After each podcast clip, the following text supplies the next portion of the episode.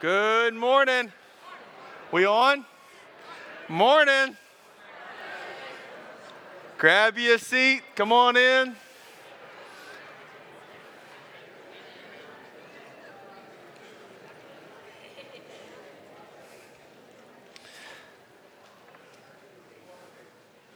Good morning. There we go. Good to see all of you this morning. Happy New Year to you. Uh, before we before we get going, I want to take a minute. Uh, I was just informed of something that I want to recognize with us this morning, and as a church, I want us to recognize. think it's very appropriate to do so. Uh, this morning, a, a, very beloved man, uh, a man that we respect here at Lakeview, a man that God has used to. Um, care for us and bless this church who's been here longer than most of us have been here, longer than some of us have been alive. Uh, he's an elder here, and it is his birthday, and that is Mr. Bill Treby, and he is 74 today. So, buddy, we just want to say happy birthday to you. Um, and Nancy, we love you, and thank you for uh, just being such a, a gift to us grateful for you guys. So, my name is uh, Jason, and I'm one of the pastors here at Lakeview, specifically with the college students and single adults. So, if that's you and I haven't met you, I would love to meet you. Uh, this morning, I had the privilege of preaching God's word to us. So, we are looking in Psalm 121 this morning. Please go ahead and open your Bibles. Psalm 121. The title of sermon this morning is Help for 2016 and Evermore. Psalm 121.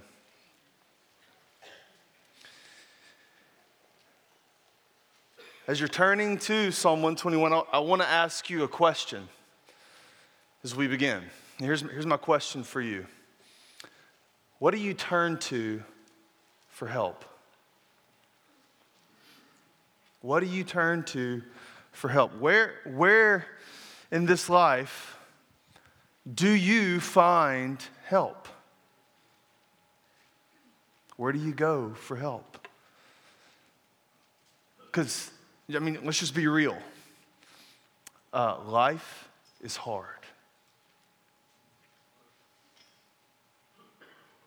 Uh, there, there are many unknowns that we will face. 2016, I have no idea what kind of dark, dangerous, difficult moments we'll encounter. This life is, is hard. You, you and I will have occasions of great need. John Newton, the author of Amazing Grace in his song described the Christian journey through life as one of many dangers and toils and snares. Dangers, toils, and snares. That's, that's life. It's filled with what the Bible calls various kinds of trials. So, where do you find help? as you walk through this life, as you encounter these trials, right? There's, there's, there's a long list of trials. I'll just mention a few here. Where do you find help when your health fails? When your marriage suffers? When layoffs happen? When financial problems loom? When loved ones pass away?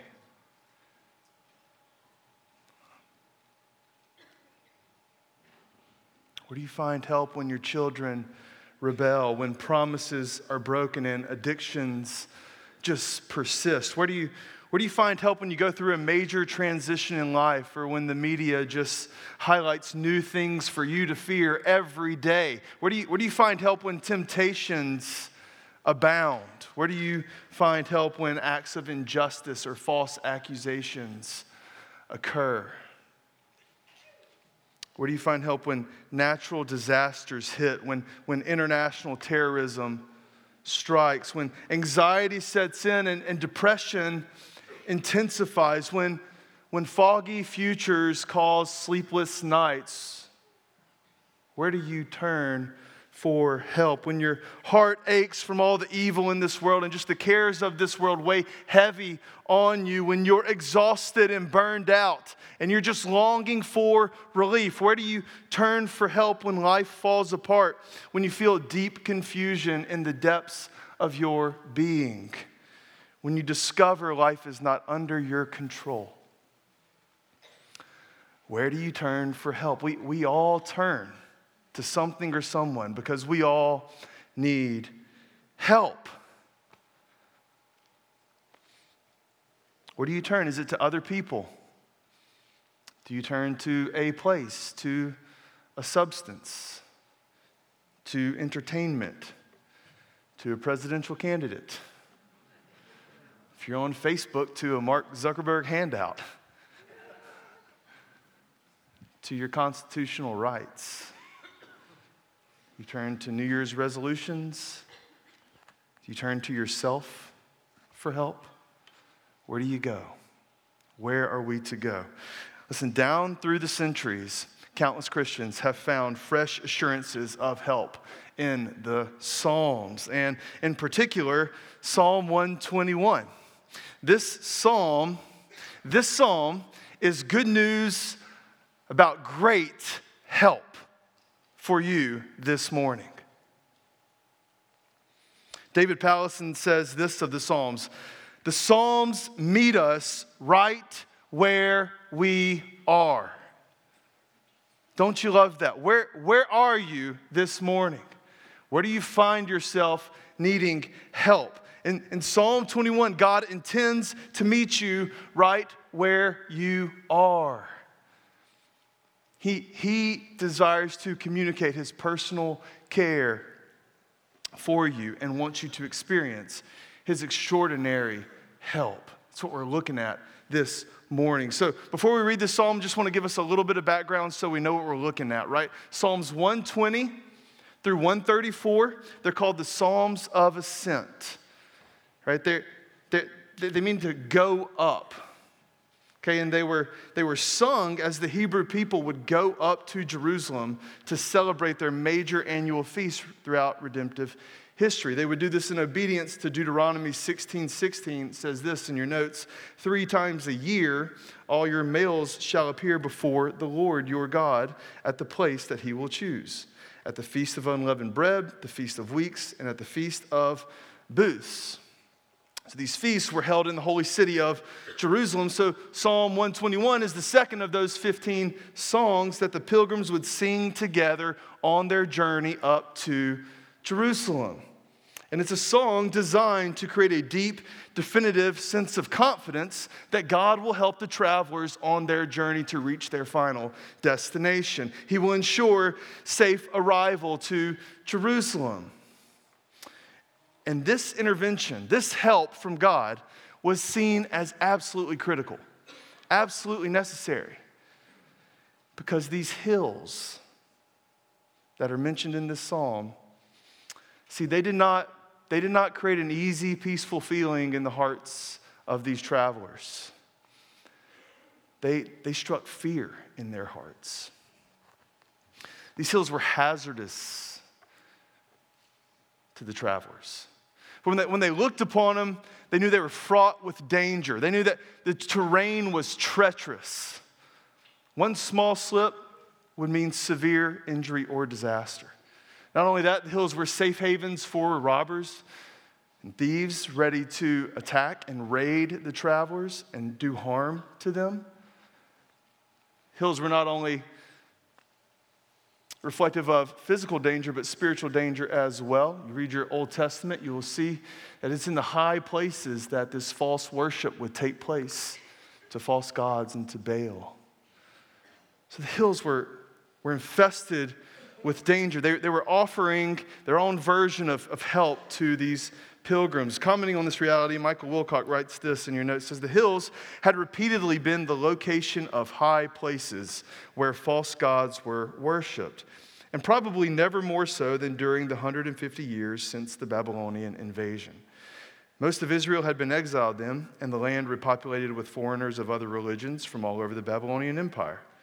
To such a multicultural society, much like our own, the high places offered answers to problems, remedies for ills, protection, insurance, quick fixes of all sorts. Like our modern gods, the deities of the high places were far more likely to harm you than to help you. So the hills were places that someone could get hurt. They were places someone could be robbed by evil men. They were places of demonic worship and idolatry. It's with such danger in mind that the psalmist pens Psalm 121. It's with such danger in mind that the travelers would sing this psalm together as they made their journey to Jerusalem. And we live in no less dangerous times. 2016 will be filled with no less dangerous times. We have our own hills, don't we? Our modern world is filled with physical dangers, from automobile accidents, debilitating falls, incurable diseases, terminal illnesses, and natural disasters. Our world is filled with evil people whose desire and delight is just to do us harm. Our world is filled with overflowing with, I should say, shrines to false hopes, false gods, and our hearts are just filled with longings and selfish and sinful desires, affections, loving other things more than God. So that's the backdrop of Psalm 121. That's why it was written, instilling confidence in God's help. With this in mind, let's read the text together, and I'll pray, and we'll jump in. Psalm 121. I lift up my eyes to the hills. From where does my help come? My help comes from the Lord who made heaven and earth. He will not let your foot be moved. He who keeps you will not slumber. Behold, he who keeps Israel will neither slumber nor sleep. The Lord is your keeper. The Lord is your shade on your right hand. The sun shall not strike you by day, nor the moon by night. The Lord will keep you from all evil. He will keep your life. The Lord will keep your going out and your coming in from this time forth and forevermore. Let's pray. Father, thank you for your word to us this morning. Lord Jesus, thank you that you are reigning over our lives. Thank you for gathering your church together. In Spirit, I pray that as your word is preached, Lord, that we would hear you. Lord, we're here because we need help. We need help from you. Would you help us? Would you meet us right where we are? Would you care for your people? now and forevermore. Amen. Well, a number of years ago, there was a captain who commanded a ship sailing from Liverpool, England to New York. And on this particular voyage, the captain's entire family was on board with him. While sailing across the icy Atlantic one night, as all the passengers were quietly sleeping, a sudden and violent gust of wind arose. And caused huge waves, and they came crashing down on the ship. The ship lost all its cargo and supplies. And as you can imagine, all the passengers quickly awoke. Fear and worry overcame their hearts. They were wondering what was happening. Panic ensued as they prepared for the worst. Everyone did this except the captain's eight year old daughter. No doubt she was terrified at what was happening, not knowing what occurred. She jumped out of bed. She, she put on some clothes and hastened up the uh, stairs to the deck. And as she arrived at the deck, she encounters a deck officer. And when she sees him, she, she says, what, what happened? And the officer replies, A violent squall arose and struck the ship. And the little girl asked the deck officer, Is my father on board? And the officer replied, Yeah, your father is on board. And with that, the story has it that the little girl calmly walked back to her cabin, laid her head down on her pillow, and drifted back to sleep. So, why? You know, how, how could this little girl, is she experiencing danger, upheaval, and uncertainty in life? How could she experience peace in the midst of this turmoil as the, as the storm persisted? Was it because the storm settled down? No. It wasn't because the ship was unsinkable. It wasn't because she had like superb swimming skills. It wasn't because she had on like a t shirt that said, keep calm and go back to sleep, right? These, this is not what was bringing her peace in this moment. Here's, here's why her fears were relieved it's because she knew that because her father was on board commanding the ship, that all would be well with her. See, she was confident in her father's help. And, and I share this story with us this morning because I think that's what this psalm is all about. I believe God, through His Spirit, is telling us this as a church on your journey to heaven, on your pilgrimage to God. This is the big idea. Be confident in God's help. Be certain that the Lord will bring you to Him. He will help you. Rest assured that God will help you. Really, really trust Him to safely bring you to Him. Matthew Henry gives us similar direction from this psalm. He writes this Wherever we are, at home or abroad, we are exposed to danger more than we are aware of. And this psalm directs and encourages us to repose ourselves and our confidence in God, and by faith, put ourselves under His protection and commit ourselves to His care, which we must do with an entire resignation and satisfaction in singing this psalm. That's what this psalm is all about. It's a psalm about trusting the Lord's help that He provides for His people on the pilgrimage of life. It's about confidently committing ourselves to His care. It's about facing reality. Reality's hard, but facing it with an unwavering faith that God will help you. Eugene Peterson provides us with more perspective on this psalm. He says, The Christian life is not a quiet escape to a garden where we can walk and talk uninterruptedly with our Lord. It's not a fantasy trip to a heavenly city where we can compare our blue ribbons and gold medals with others who've made it to the winner's circle. The Christian life is going to God. In going to God, Christians travel the same ground that everyone walks on, breathe the same air, drink the same water, shop the same stores, read the same newspapers, are citizens under the same governments, pay the same prices for groceries and gasoline, fear the same dangers, are subject to the same pressures, get the same distresses, are buried in the same ground. The difference is that each step we walk, each breath we breathe, we know we are preserved by God.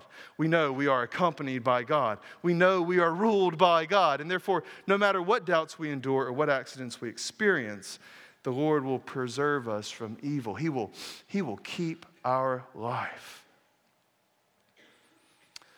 So in, in, in 2016 and evermore, regardless of whatever comes our way, we can we, we are being called here. God is calling us to be confident in his help.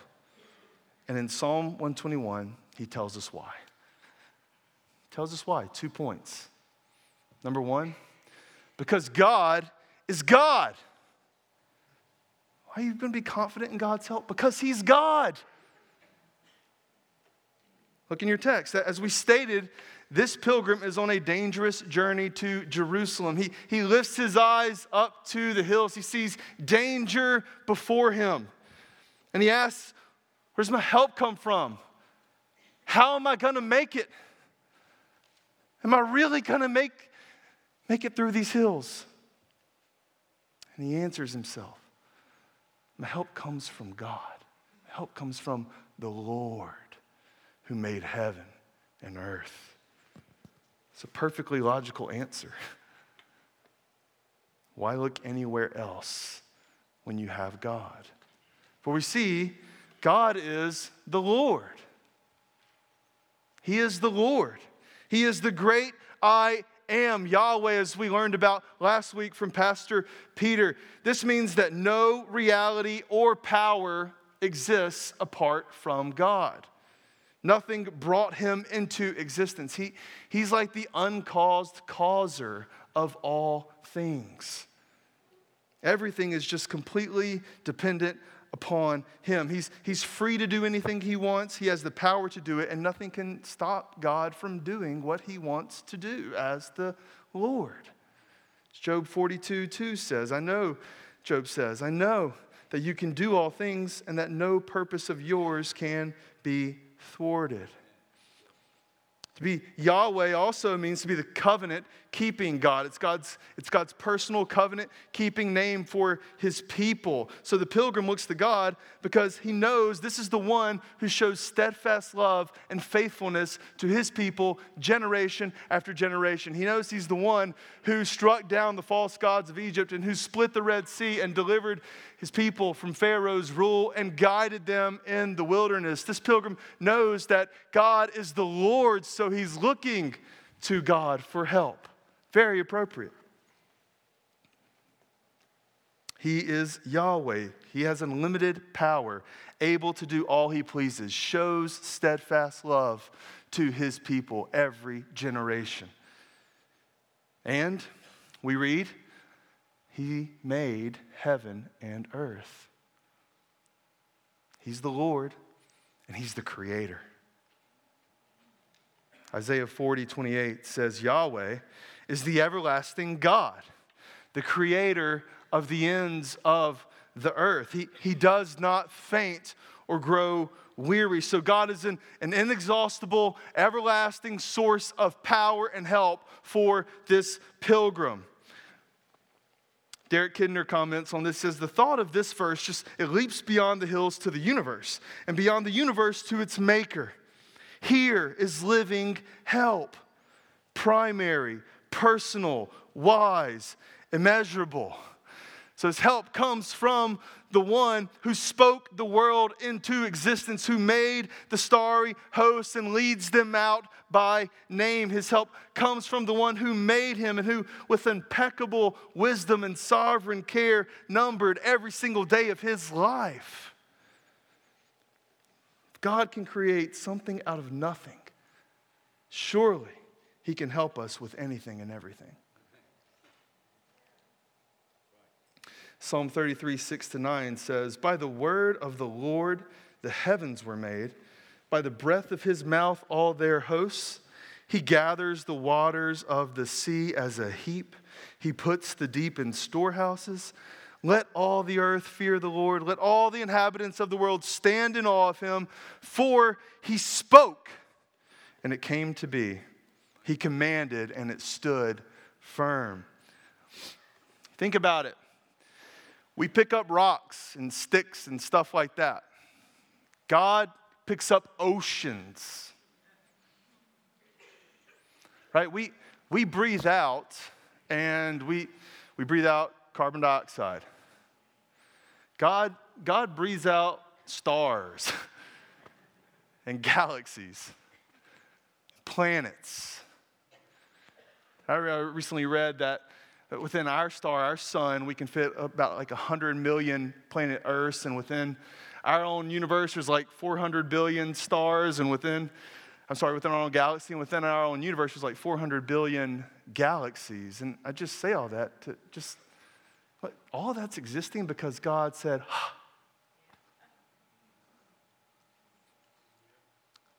And He's looking at you, and He's saying, Be confident in my help. Do you need help this morning? You look to the Lord, the Creator, the one who made us and who leads us. So, Here we have the psalmist making this journey. He looks to the Lord. He's confident in the Lord's help. Why? Because God is who God is. He's the Lord and He's the Creator. But it's not only because of who God is, it's also because of what God does. Because of what God does.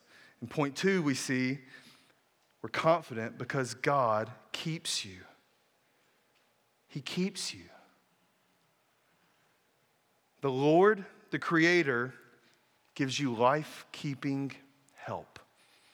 And verses 3 through 8 just explain what this help looks like to us. This is what we're going to look at this morning. Before we look at those verses, just think about it like this. So there are two voices in this psalm, right? Verses 1 and 2, that's one voice. And, and that voice, most commentators say, is of, a, of an inexperienced pilgrim, perhaps making this journey for the first time. He's got enough knowledge that those hills are dangerous and I need to look to God for help. Verses 3 through 8, most commentators say this is a, a much more experienced pilgrim who's got a rich history of making this journey to Jerusalem. And he, he sounds off in this psalm and explains, he just expands God's help for this pilgrim. He wants this pilgrim to be confident in God's help and, and us as well. So we are confident because he keeps us. And in verses three through eight, that word keep, if you're looking in your text, hope you are, it appears six times and it means to guard. It means God is your guardian. And it doesn't mean that God is just merely providing a safe space for you. It means that He's guarding and protecting and watching over you, and He's fending off those who would do you harm. He's not simply a powerful and mighty creator. He is compassionate and intimately involved with your every step. He's not distant, but the Lord is perpetually and powerfully protecting his people. He's the God who cares about you deeply and personally, right? You see in that text, he's the keeper of both Israel, right? And, today that's the church. And he's the keeper of your life. It's personal keeping life keeping help. And look how it's described in these verses 3a. He, he preserves your soul. The psalmist says, God will not let your foot be moved. Obviously, this is good news for a pilgrim. Treacherous terrain, traveling through the hills, the paths were indeed difficult. One small step could result in disaster. While that's true, this verse is much more comprehensive than mere preservation from physical injury. See, the paths of the hills were dangerous and difficult, but the paths of life, they can be even more detrimental. So, the, the help the psalmist has in view here when he says, Your foot will not be moved, is spiritual preservation. Actually, the, the, phrase used depicting a stumbling step, it's employed in Scripture. It's never employed in Scripture to describe physical falling. Each time it's used, all four of its uses describe preservation from divine judgment, personal sin or weakness, and enemy, op- enemy oppression. So, he will not let your foot be moved is most likely referring to the fact not that you won't experience physical harm in this life. It's not promising a pain free, injury free, failure free life. Rather, what's being promised here is that if you belong to God, God will not let you fall away from Him.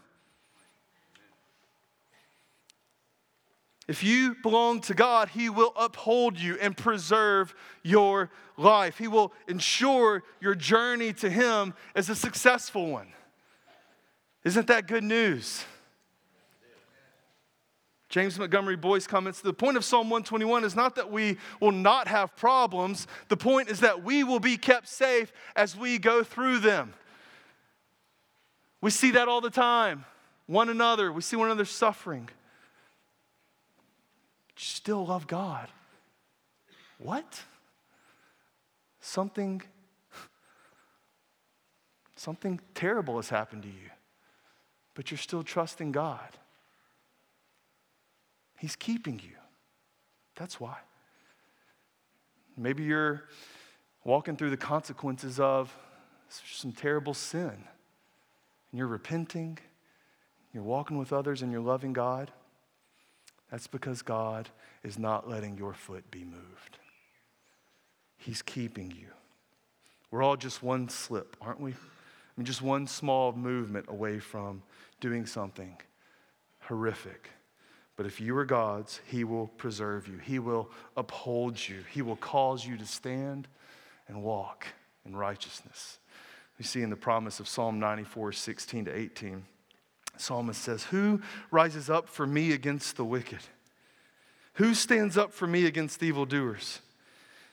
If the Lord had not been my help, my soul would have soon lived in the land of silence. When I thought, my foot slips, your steadfast love, O Lord, held me up. Do you need help this morning? Look to the God who preserves your soul. Not only does he preserve your soul, but as verses 3b and 4 tell us, he watches over your life. He who keeps you will not slumber. Behold, in other words, listen up. He who keeps Israel will neither slumber nor sleep. He watches over your life. God is tirelessly working for your good. He doesn't fall asleep while life falls apart. He doesn't check out or take a break on your life. He's, he's watching over you, we see in this verse. His, his care is constant. He's never daydreaming, he's never distracted, he's never inattentive to you, ever. Think about like, parents with, with newborns. I can remember this not too long ago. Um, your child's up, middle of the night, you're exhausted. You go in the room and you start to rock the baby back to sleep, right? As you're sitting in the rocker, you're both holding one another. But the safety of that child depends on the parent not falling asleep.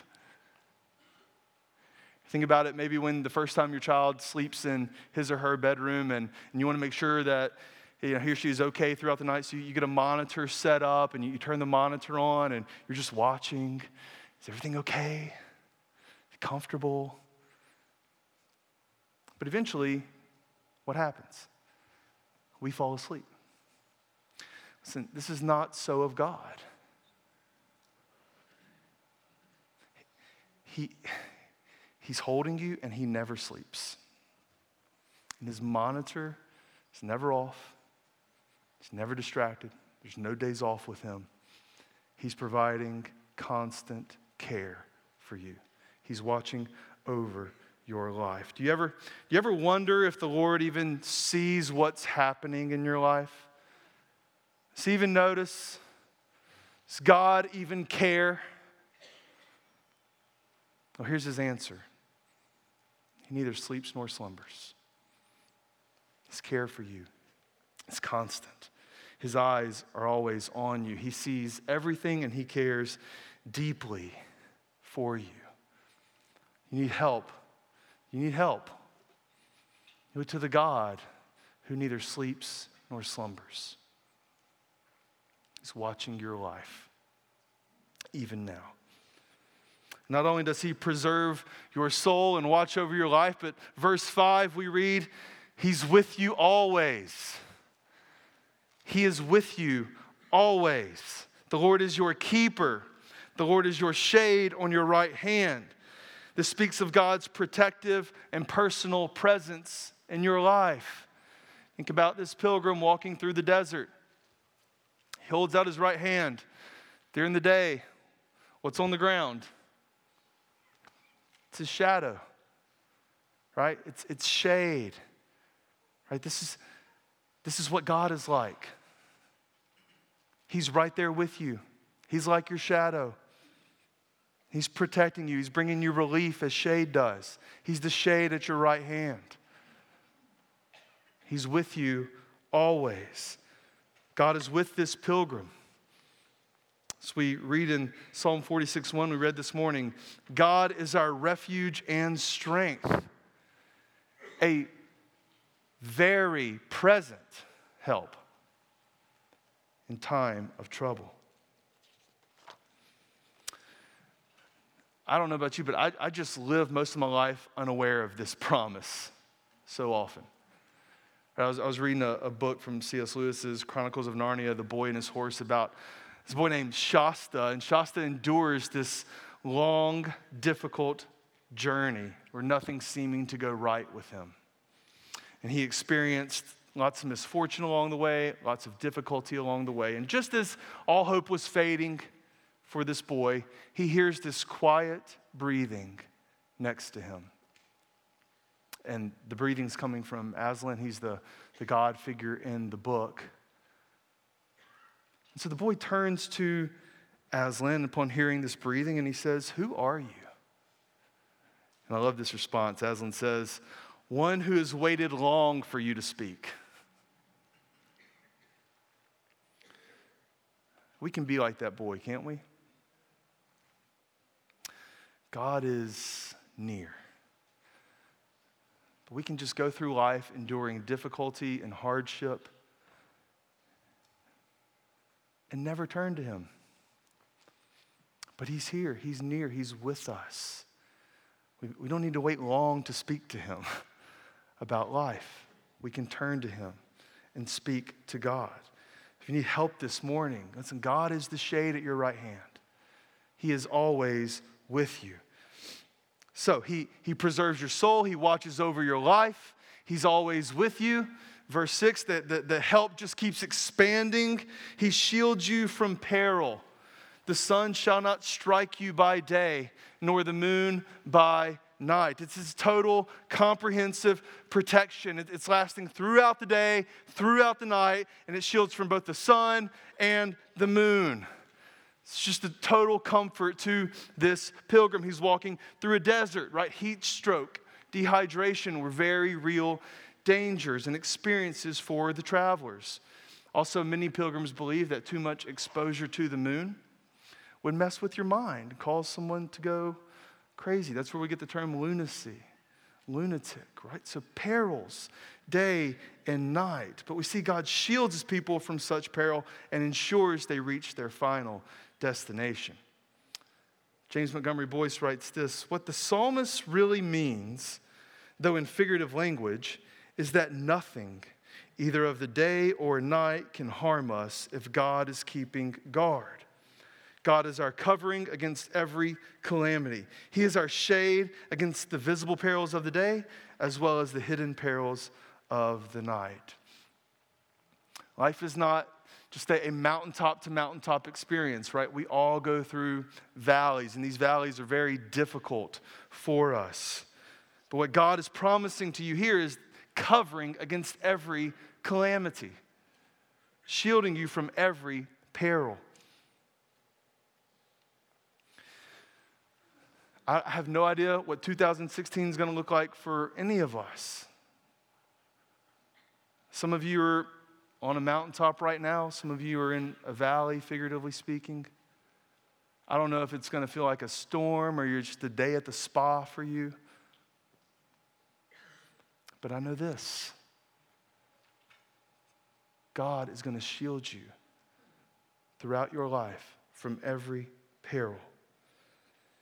He shields you with his presence. He surrounds you, as we read in Psalm 125. It says, As the mountains surround Jerusalem, so the Lord surrounds his people from this time forth and evermore. You need help this morning, right? We, should, we need to be looking to the one who shields his people from all peril. And his protection just continues to expand. In, in verse 7, we read that God protects you from all evil.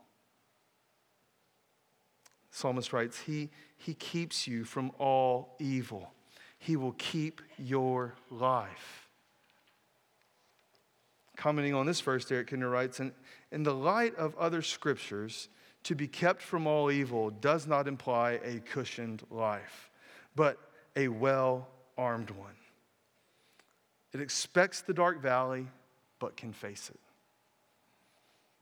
So this, this embraces Genesis 50, 20, where Joseph addresses his brothers. As for you, you, you meant evil against me. Bad things happened to Joseph for sure. He says, You meant evil against me, but God meant it for good.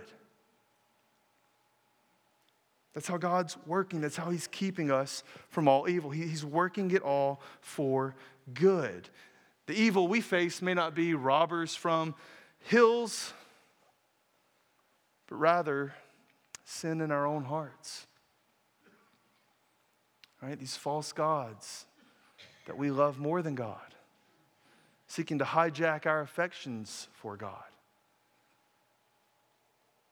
It may be spiritual enemies and forces of darkness ready to just multiply your fears and shatter all your hope. Maybe from unjust suffering caused by others. Whatever it is, the, the question is what are you trusting in to protect you? Where is your confidence? You be certain that whatever's happening in your life, it feels like evil. God, God is working for good. God is keeping you from all evil. He's keeping your life. Finally, finally, we see this about God's life keeping help in verse 8. He governs your entire existence.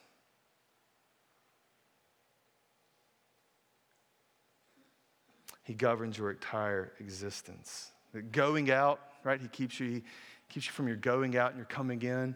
Uh, that means every aspect of your life. God's just, if, if nothing else convinced you, let this convince you. Everything, every single aspect of your life is governed and cared for by God. The details and the headlines of your life are from start to finish to forever, guided and governed by God's providential, sovereign rule and reign. In small things like leaving the house and in big things like leaving this world, God will be there for you. He will guide you. He presides over your entire existence. Both now, the psalmist says, and forevermore. Now, right now, He's governing your existence. He's caring for you. There's no line we need to wait in for God's help. There's no fast pass necessary, right? He's right here, right now, ready to shield, protect, govern, preserve, and watch over your life. His help is right now, and it will be forever. So, conclusion, just ask you again. Eric, you guys can come on up. Do you need help this morning? In 2016 and evermore, where will you find your help? Where will you turn when you become desperate? Will you turn to creation or to the Creator? The hills or the maker of the hills? What I love about this psalm is just the reality that you and I are, we're not on a physical journey on our way to Jerusalem, are we? No. Uh, but we are on a spiritual journey on our way to heaven. And just as this pilgrim looked to the Lord for his help, how much more should we do so now, especially we who are on this side of the cross in redemptive history? We who know that the great I am, the Lord, the Creator is our Savior, Jesus Christ. See, we, we look to Jesus for help, regardless of what's happening in our lives, what will happen in our lives. And here's why because 2,000 years ago, the great I am, the, the maker of heaven and earth, the one scripture says, by whom, through whom, and for whom all things were made. The one who upholds the universe by the word of his power and who upholds your very life. Jesus. Jesus walked up his own dangerous and difficult hill. It's a horrible hill, It's called Golgotha. It means place of the skull. It's the hill people went to die. It's the hill that we'll never have to walk up because Jesus went for you. See, there on that hill, there on that hill, Jesus' foot was moved as it was nailed upon the cross so that yours will never have to be moved. On, on the cross, the great shepherd preserves his sheep as he lays down his life so that no one is able to now snatch us out of the Father's hand. So now we can say with Paul in, in, Romans 8 38, I'm sure that neither death, nor life, nor angels, nor rulers, nor things present, nor things to come, nor height, nor depth, nor anything else in all creation will be able to separate us from the love of God in Christ Jesus. Here's why we can be confident in God's help. On, on that hill, these sleepless, ever watching, all loving eyes of the Father looked away from Jesus so that they would never look away from you. On the hill, God withdrew his presence from Jesus so he would never, never withdraw his presence from you. On Golgotha, on the cross, Jesus absorbed the full wrath of God. He, he paid the penalty for all of our sins and all your sins so you don't have to, so that you could be free. See, we look to Jesus because he, he took care of our greatest problem. He met us in our greatest moment of crises. He helped us then. Of course, He will help you now.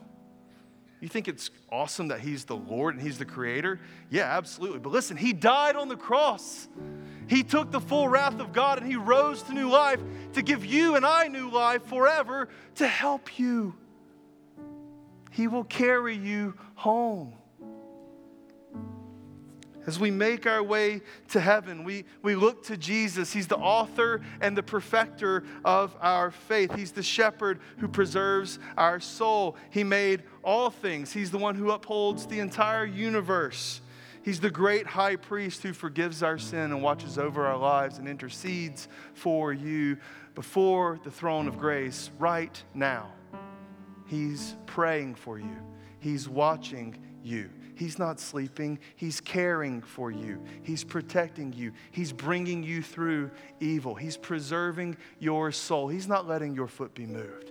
Jesus, your God, our Savior, is helping you. We look to Him. He's the one who's promised to always be with you, even to the end of the age. He's the one who through his life, death, and resurrection conquered Satan, conquered sin, conquered all evil, and he now, he now reigns victorious and he rules as King of kings and Lord of lords. We must look to Jesus. He, he will help us. He, he helped us on the cross, and He will help us now and for all eternity. Psalms, they meet us right where we are, don't they? So, where are you this morning? Where, where do you find yourself looking for help in 2016? On your journey to heaven, God wants you to be confident in His help. He's all we have and He's, he's all we need. I mentioned Amazing Grace earlier, the hymn John Newton wrote. I mentioned the, the lyrics in one verse through many dangers, toils, and snares he, he completes that verse with these lyrics I have already come. His grace has brought me safe thus far, and His grace will lead me home. He's demonstrating that to us this morning. In other words, he, he who began a good work in you will bring it to completion. Amen. Let's pray.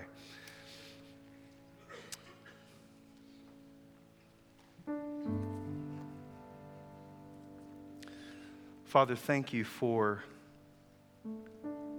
being the anchor of our soul.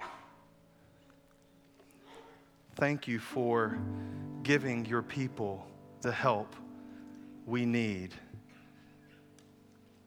Lord, we, are grateful for the church. We're grateful for one another and how you've designed the body to be means of your help to one another. But as we as we walk through this life, Lord, we, we look to you.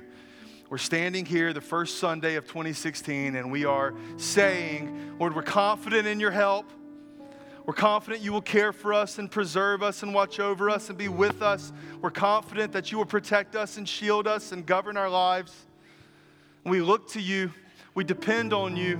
We commit our, ourselves to your care this morning, and we pray you'd be honored in that, Lord. And as we sing, Lord, you would be glorified. And Lord, we would just become convinced even more that you are here to help us.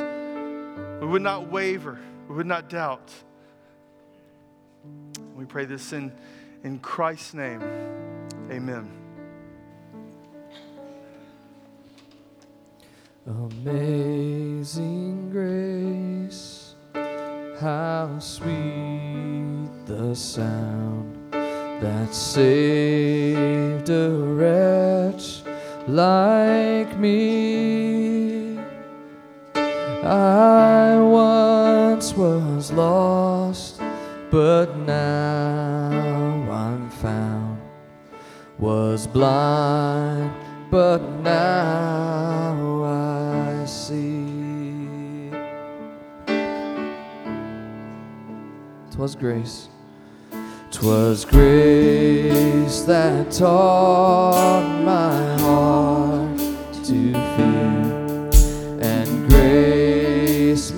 my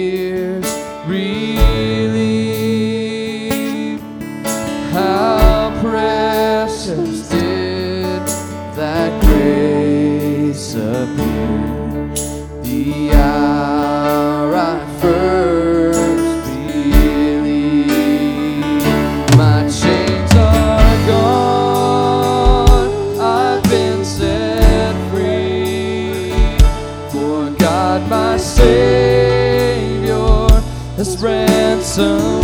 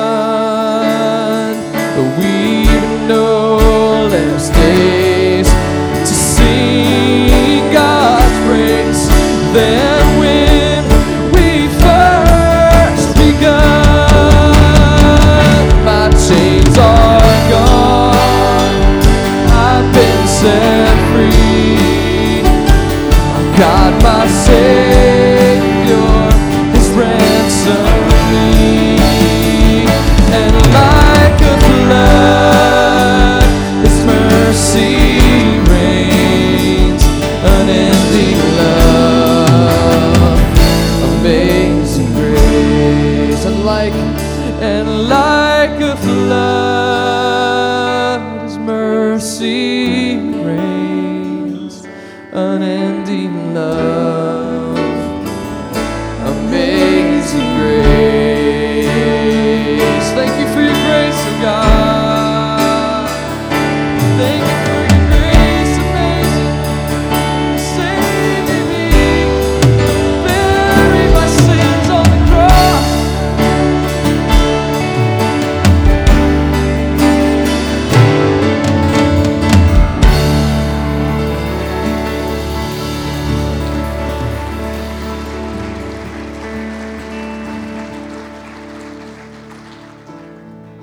Lord, thank you for your grace. Thank you for saving us. Thank you that you have borne our sins.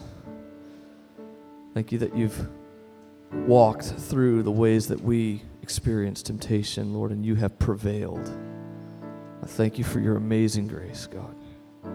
May we receive your grace this morning. May we walk out of this place filled with your grace. Lord, and would we be a light to this world this week, we pray. In your name, amen. Have a great week.